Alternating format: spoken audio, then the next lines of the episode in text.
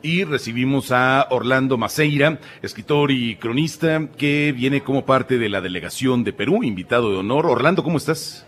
Buenas tardes, es un gusto. A todos los oyentes de Jalisco Radio les mando un abrazo a la distancia. Muy contento. Vengo de Arequipa, que es una ciudad al sur del Perú. Lo, lo, comentaba ayer en, en, uno de los eventos. Sí, sí es muy conocida, no tan conocida como debería, pero allí nació nuestro único premio Nobel de Literatura, que es Mario Vargas Llosa, y otro escritor que no tiene la difusión tampoco que se merece, que es Osvaldo Reynoso, que está en las antípodas ideológicamente de Vargas Llosa, ¿no? Ah, si Vargas Llosa es conservador, Osvaldo Reynoso es progresista, ¿no? Pero ya falleció. Entonces, para mí han sido como mis dos referentes, ¿no? Vargas Llosa y Osvaldo Reynoso. Yo soy de Arequipa, como te decía. Orlando, eh, tu participación en la feria tiene varias aristas, pero por supuesto tú también presentando un par de libros de los cuales estábamos platicando ahora, uno de ellos inmunidad de rebaño, porque ayer eh, tuviste una charla donde platicaban acerca de la creación en, en, pandemia. ¿Este libro es resultado de estos confinamientos y de este proceso de más de 20 meses?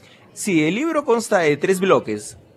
Antes de la primera cuarentena, eh, en el Perú el expresidente Vizcarra eh, nos encerró, digamos, a mediados de marzo de 2020.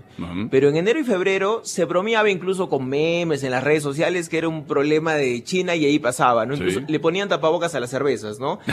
Venía la corona y las Heineken estaban con un tapabocas. Todo era humor, no va a llegar, es, es muy, muy lejos, es algo remoto, pero llega al Perú, el primer caso, y entramos en cuarentena. Entonces son tres bloques historias que transcurren en ese, en ese mundo aparentemente normal, ese mundo que añoramos, eh, durante la cuarentena rígida. Y el tercer bloque es después de la cuarentena rígida, cuando, cuando todo supuestamente se normaliza, pero sabemos que ha llegado una nueva variante incluso a México en las noticias estoy viendo. Tres bloques bien demarcados, pero es la inmediatez que me exigía la coyuntura, ¿no? Lo mencionaba ayer también de que hay escritores que dicen para abordar este tema hay que tomar cierta distancia. Tienen que pasar los años y tener una mirada más distante, ¿no? Sí. Y más reflexiva. No, yo, yo, yo en esa inmediatez de decir, si me contagio y muero, lo, que más quiero hacer es escribir una historia porque es lo que más me ha gustado hacer siempre, ¿no? Aparte de jugar al fútbol, que también es otra de mis pasiones. Porque es una, esa sería una visión como revisionista, ¿no? Que ya los historiadores hablarán de cómo algo fundamental del siglo XXI que lo marcó fue la pandemia del COVID-19, pero eso lo dejaremos para otros momentos. Es importante entonces el entorno de la creación eh, para ti, lo que estabas viviendo, lo que estabas viendo, lo que estabas experimentando, tú, tu familia, tus amigos. Claro, por supuesto, un historiador tiene que ser objetivo, tiene que ser como un notario, ¿no? O, como el periodista que tiene que notariar la realidad, no endulzarla ni modificarla. Pero yo como escritor de ficciones, de cuentos, parto de mi experiencia, pero le agrego y quito cosas, ¿no? Es lo que Vargas Llosa llama el elemento añadido. La ficción es experiencia transformada. No escribimos ficciones para contar nuestras vidas, sino para transformarlas, nuestras experiencias, ¿no? Entonces yo parto de eso. Y bueno, ¿cómo empiezo a vivir la situación en Arequipa? Como te digo, es una provincia del sur de Perú. Cuando ocurre en Lima, creo que puede pasar lo mismo en, en México hablando del DF, la gente dice, todo pasa en la capital, pero la provincia no. Entonces nos aferramos a la idea que todo en Lima ocurre porque está el aeropuerto internacional y todo es el rollo. Pero llegó Arequipa y los amigos se contagiaran, se contagiaban.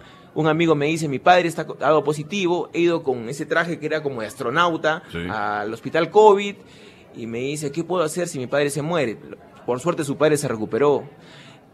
Cuento una historia de morir con los iracundos, le puse ese título al, cuento y que es muy real, de una chica que su madre fallece con COVID y hace un Facebook Live, o sea, un Facebook en vivo, con la madre moribunda, y le pone los iracundos y ella se pone a cantar, era que era un Puerto Montt. Y le dice, mamita, le agarraba la mano, era patético en vivo, o sea, no, la muerte de tu madre en vivo, y quiero compartirlo con todos porque tú, a ti te encantaban los iracundos, pero eso es algo muy personal, ¿no? Eh, y yo decía, ¿llegaré yo a este patetismo si se muere mi padre, mi madre, algún familiar? Y hasta de eso escribía porque son, cosas que la realidad siempre supera la ficción. Por supuesto, piensas que ese futuro distópico que leías en algunos libros nunca iba a llegar y no rebasó completamente. Yo soy profesor de literatura en la Universidad de La Salle de Arequipa.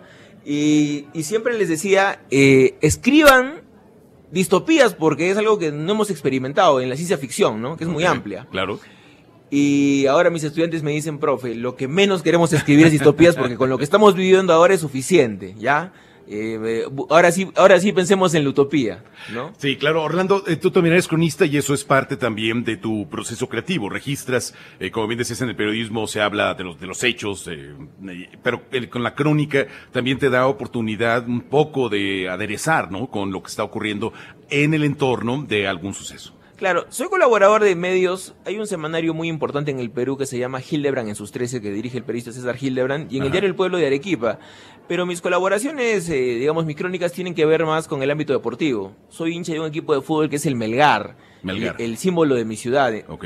Y tiene la misma camiseta que la del Atlas, por eso estaba yo siguiendo el Atlas ayer y me quería comprar, porque somos así rojineros también, ¿no? Eh, por ahí va, pero digamos, mi pasión es la literatura, la ficción. Cuando yo era niño, lo que soñaba era jugar la pelota y ser como Maradona, y que también se murió en la pandemia. No, no, no por el COVID, pero digamos que le afectó mucho el COVID, el encierro y su historia personal que todos ya conocemos. Eh, mi, ídolo, mi ídolo deportivo se murió y fue mi primera pasión el fútbol. Pero cuando yo empecé a crecer y me di cuenta que no, no iba a llegar a ser futbolista porque yo soñaba jugar con el Melgar, en el Melgar, ¿no? Como cualquier hincha de Atlas sueña jugar en el Atlas, dije, quiero escribir, ¿no? Conozco a García Márquez a través de su literatura, a Juan Carlos Onetti, Julio Ramón Rivero, que es el mejor cuentista peruano, por supuesto a Vargas Llosa, y digo, esto es lo que me gusta, ¿no? Y yo escribí historias donde mi equipo campeonaba porque yo nunca lo podía ver campeón. Y me contaban que eso ocurre también con el Atlas que nunca campeona. 70 años. Claro, entonces en el colegio los hinchas de eran hinchas de equipos de la capital y nos, a mí me chocaba porque éramos arequipeños bien regionalistas. Y, ¿cómo se puede? Y nos, nos cantaban una grosería, equipo chico, la puque, tepe, ¿no? Equipo chico, equipo chico nunca vas a ser campeón. Y yo me hice la idea. Entonces escribía cuentos donde mi equipo campeonaba. y tuve que esperar hasta tener 35 años, hace 6 añitos, y recién lo vi campeón, ¿no? Que fue una cosa excepcional, ¿no? Y espero que pase lo mismo con el Atlas, ¿no? Porque los rojineros somos hermanos en todo el mundo. Entonces, mi esencia es la ficción, ¿no? Y, la, y, la, docencia universitaria, donde también hablo de lo que más me apasiona. Yo, creo que eh, en el Perú y en, el mundo en general, falta que el profesor o el profesional de cualquier ámbito sea un apasionado. Claro. la gente entra a un, un trabajo y, y, consigue chamba y un sueldo y un estatus y se conforma con eso. Pero tienes que buscar algo que te sacuda, que todos los días te invite a renovarte, a reinventarte. Y eso me ocurre a mí con la literatura, ¿no? Entonces estoy aquí para compartir mi experiencia, sobre todo como decía Osvaldo Reynoso, el gran gestor arequipeño, como creador, que eso es lo que yo intento hacer, ¿no? Eh, más que como cronista. Y en mi experiencia como docente te decía, transmito esta pasión por la literatura. Fundamental, ¿no? El hecho de hacer las cosas que nos gustan es un privilegio poder hacerlo y hay que darnos cuenta de que hay mucha gente, como bien dices, que hace trabajos que no le gustan, que se despierta pensando en a ver a qué hora salgo de mi trabajo. En cambio, cuando hacemos algo que nos encanta, no vemos la hora de poder llegar, ¿no? A, todo, como tú dices, escribir, a dar la clase, a hablar en un micrófono, a poner música. Yo le dije a mi madre cuando tenía 17 años, terminaba la secundaria, mamá, me gustan las letras de repente es eh, literatura o periodismo. Y mi madre, yo no pago la universidad privada para estudiar estupideces. Esos oficios son de ociosos, de bohemios y araganes. Yo te pago la universidad privada para medicina, que es lo más importante en el Perú, derecho o ingenierías. Letras, te vas al diablo. Y por eso postulé a la Nacional en Arequipa, que es la Universidad de San Agustín, e ingresé. Pero era mucho relajo, las huelgas, el caos. Y me fui a la Católica a estudiar Ingeniería de Sistemas, que era la carrera del momento, la que te daba plata. Y me quedé allí por las chicas y los amigos, por la frivolidad galopante que uno tiene a los 17 años. Entonces, soy ingeniero de sistemas, pero nadie me llama ingeniero. Hasta me molesto que me digan ingeniero porque yo no ejerzo la ingeniería. nunca, nunca la ejerciste. Sí, y, digo lo mismo que dice Vargas Llosa. Escucha tu vocación. No busques algo porque tiene demanda o porque vas a ser pragmático quien, quien se deja llevar por el dinero comete la más impráctica estupidez, que después le va a pasar factura, ¿no? claro, el dinero como, como meta última. ¿no? puedes tener mucho, ¿no? Eh, es una consecuencia. Pero van a ser fachadas que encubren un vacío que no has llenado porque no has escuchado esa voz interior que te pide ser eh, periodista, profesor, arquitecto, cuentista, novelista, etcétera, ¿no? O, periodista, no sé. Futbolista. Futbolista, ¿no? Entonces, de eso se trata, ¿no? Sin duda. De seguir a, la voz interior que te dice, ¿qué es lo que quiero, no? Si fuera mi último día de vida, ¿qué haría? Yo jugar a la pelota y escribir un cuento. Orlando, eh, además de la charla que tuviste el día de ayer, ¿qué otras actividades estás teniendo en el marco de la FIL? Bueno, ahora tenemos un evento en unos 15 minutos que es cómo se tejen las historias, es decir, cómo los escritores hibridamos nuestro trabajo alimenticio, digamos, Ajá. con la escritura, ¿no? Y cómo este trabajo alimenticio afecta nuestra, nuestra creación literaria. Tú debes saber que para cualquier escritor no hay experiencia mala. Y yo sigo esa, esa, esa consigna de Gustavo Flaubert, el gran escritor francés, de autor de Madame Bovary, que dice que más bien de, lo- de las experiencias traumáticas, dolorosas, las, las más truculentas, es donde aparece pues ese estímulo para escribir ficciones, Claro. ¿no? Entonces, mientras te pasen peores cosas, vas Más- a tener un caldo de cultivo no más rico para, para escribir ficciones. ¿no? Pregúntale Entonces- a todos los beats, ¿no? Sí, por supuesto, ¿no? Y también eh, no, no, no tuve tiempo de hablarte brevemente del Niño Sí, de la. Arboleda, que también lo, he- lo he sacado ahora, que es un trabajo de cinco años. Este libro es ya desde la pandemia, es un trabajo que, que, que- que tiene larga data. Y justamente son mis recuerdos de, de infancia dolorosos. Y yo sé que no hay ningún lugar perfecto. Son, digamos, de las fracturas emocionales o, o los choques que uno tiene con los con el padre, con la madre. Como ya te hablé, ¿no? Por la madre porque no entiende tu vocación, el padre porque es alcohólico y, y- y los hijos sienten que lo odian porque los hace muy infelices, ¿no? Ok. Entonces yo cuando leo a Vargas Llosa en El pez en el agua me doy cuenta que con el odio uno tenía, digamos, una herramienta para, para escribir, ¿no? Y no me sentía solo. Eso es lo que mejor que me, me pasó con la literatura, no sentirme solo. Hay escritores que me han hecho sentir acompañado.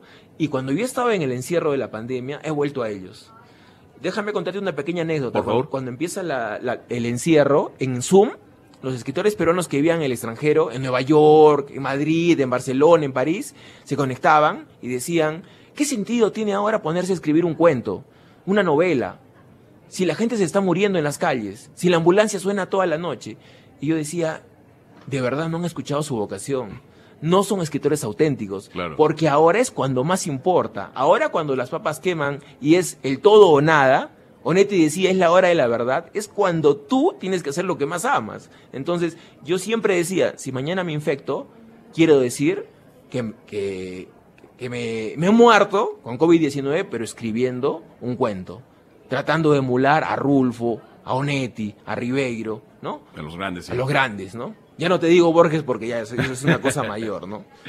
Orlando eh, Ma- Maceira, tus eh, ambos libros están aquí en la librería que tiene el Perú en su pabellón. Por Ahí su- los podemos encontrar. Por supuesto, Inmunidad de Rebaño, que son historias de la pandemia, Ajá. y El Niño de la Arboleda, que son historias, de, digamos, de una, de una mirada muy personal, eh, como con honestidad brutal, me dicen los críticos, recordando a este gran cantante Andrés Calamaro. Por ¿no? supuesto. El, eh, Calamaro para mí es como la banda sonora de mi vida. Yo he pasado muchos excesos Ah, y, no- noches, y, y más bien días en, días en que uno nunca acababa, ¿no? La juerga con los amigos escuchando a Calamaro, ¿no? El salmón, palabras más, palabras menos. En esos días sospechosamente light. Sospechosamente light, exacto.